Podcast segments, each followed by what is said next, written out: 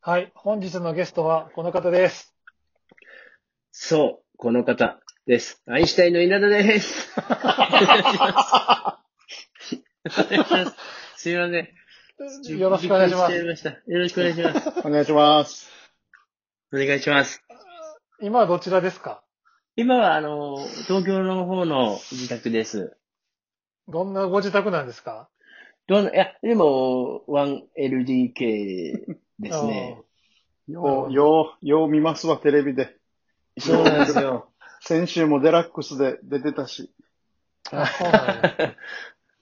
本当は、なんかあのね、家ロケとか来た時用に、なんか、ちょっとなんか、なんかリフォームしたてで、ちょっとなんか綺麗なおみ家なんですけえど、ー、はいはい。ちょっと家ロケとかでなんか小出しにしていく感じになるんかと思ったら、もうリモートでもう全部もう出てしまって。まるで手状態で。タイミング悪かったですね。まあまあまあ、仕方ないっす。はいそうです。ね。あの、僕あの、大阪でずっとディレクターやってて2年前まで、大阪時代にもうアインシュタインのお二人とは結構仕事をいろいろさせてもらってて、ええで、あの、僕すごいね、一個覚えてるのが、その2013年だからもう7年前なんですけど、はい。あの、僕がね、ノンスタイルさんの単独ライブを演出するっていうちょっと変わったライブがあって、はいはい。その時に、あの、アインシュタインの二人に、ノンスタイルの漫才の完コピをやってもらうっていう企画漫才をはいはい。やってで、えっ、と、井上さんの役を稲田さんにやってもらうっていう。そうですね。やってもらって、もうね、えもう漫才劇場が揺れるとこのことやなっていう ぐらい、もうめちゃくちゃ受けてて、僕も一番後ろで見ててはい、あの、その時の写真今でもたまに見返すんですけど、えそうですか。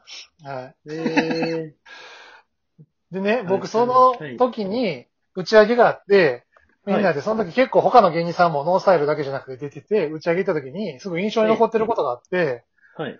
打ち上げの時にもう稲田さんにめちゃめちゃみんな振るんですよ。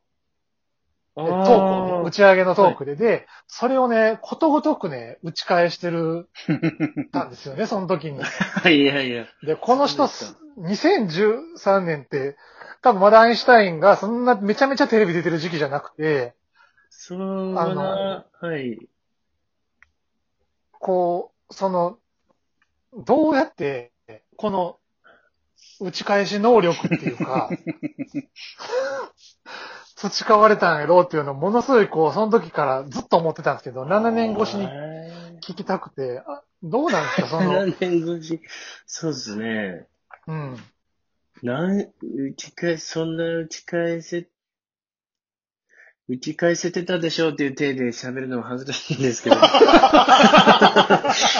いやいや、打ち返せてたとしましょうよ、もまあ、打ち返せてたとするなら、まあ、結構、あの、先輩方にい褒めていただけるところでもあるんですよね。ちょっと恥ずかしいんですけど。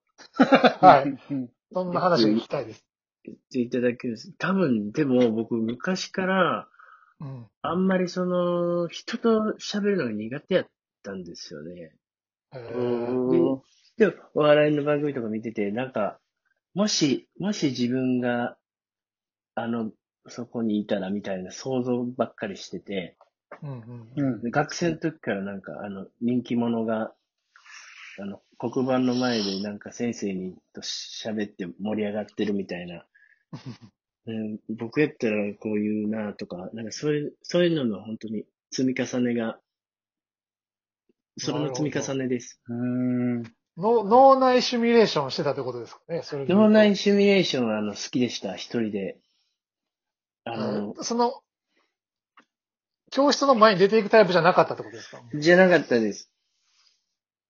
だからなんか、か、中学生の時も、高校生の時も、なんか、1、2年でちょっとずつ友達が増えて、3年生になった時にちょっと目立つみたいなうんうんうんうんうんうん感じだったんです。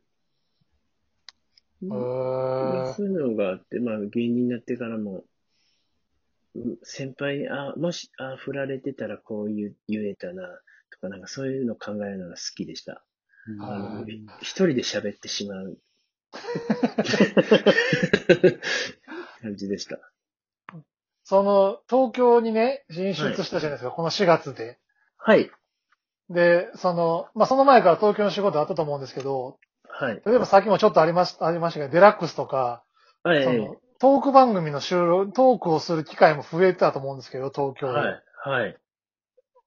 大阪時代とちょっと違うなって思います？なんかこう、スピード感とか。東京がというよりは、あの、番組によって違いますよね。その、ん MC の方とか、うん。ああああああ MC の方によっても違うし、番組の色によっても違うし、うん。うんがっつり絡んでみて、はいこ。の人の時びっくりしたなみたいなのあります？なんか。いやー、やっぱり、いる、たくさんいらっしゃいますけど、さんま師匠はやっぱり、あのうん。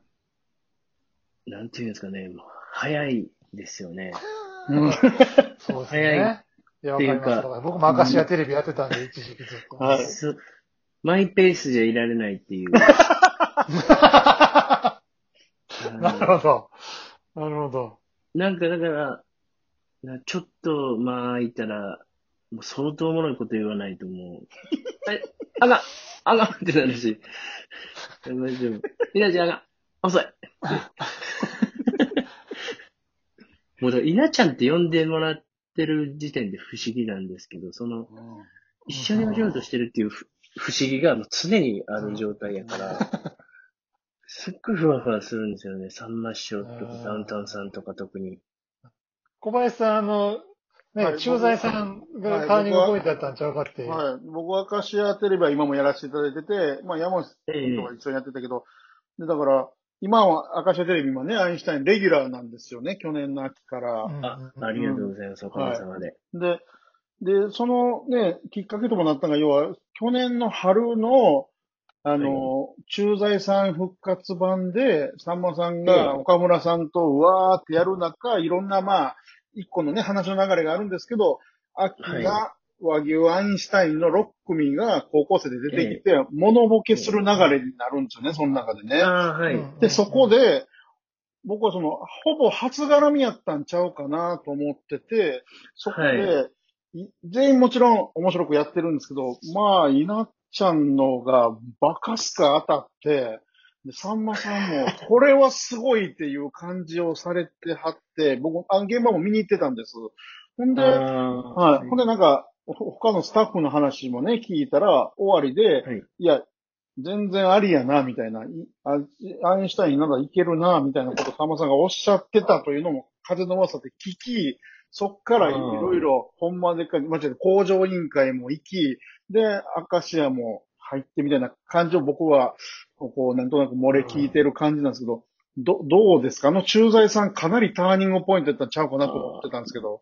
でもあのーその、まあ、いろんな方見てくださって、いいアピールにはなったなといは思います。はい、はい、はい。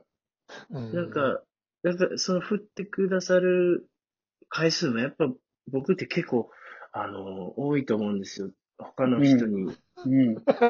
ましても。うんはい。え、稲ちゃんばっか振られるやん、みたいな。はあるんです。た、確かにそう、あれは、本当になんか、お客さんもね、なんか知ってくださってるお客さんであったかくて、ほんまになんか全てが、い。うん。なんか、運、運が良かったというか。いや、まあ、うん、まあね、お客さん待ってましたし、あれですけど、あの、よかったし、実力もありましたからね、だから、それも。いやいや。あれは、あれでも、リハの段階からああいう感じになっていってたんですか？あの、ね、駐在さんお稽古をして練習もするから。ええそうですね。リハの時からそこも、まあ、やってましたね。うん、うん。で、なんか毎回変えてみて、はい。どれが、どれがいいんかなとか、でもなんかさんま師匠が、に笑ってもらうためにっていうので、リハをやってたんですけど、はい、はあの、うんあ、お客さん、お客さんがおるっていうのを、い。うん。やっぱり本番で実感して、なんかちょっと普段の感じになれたかもしれないです。あ、あ、あ。劇場のね、いい。感じはいうん硬くならずにやれた感じがしました。すべてお客様のおかげです。で、なんか、さんまさんがあそこで、ま、稲川、アインシュタイン稲川、俺が反抗したよ、さんま印ポンとついたよで、また一気にいろんな人の見方が変わったんちゃうかな、さらにというのはあっ思ってたんですけど、どうなんですか？ん確かにその、そこから東京の番組も呼んでいただいたりもありましたし、はい。あの、スタッフさんが、なんか早速あの後に工場委員会のスタッフさんうん、うん。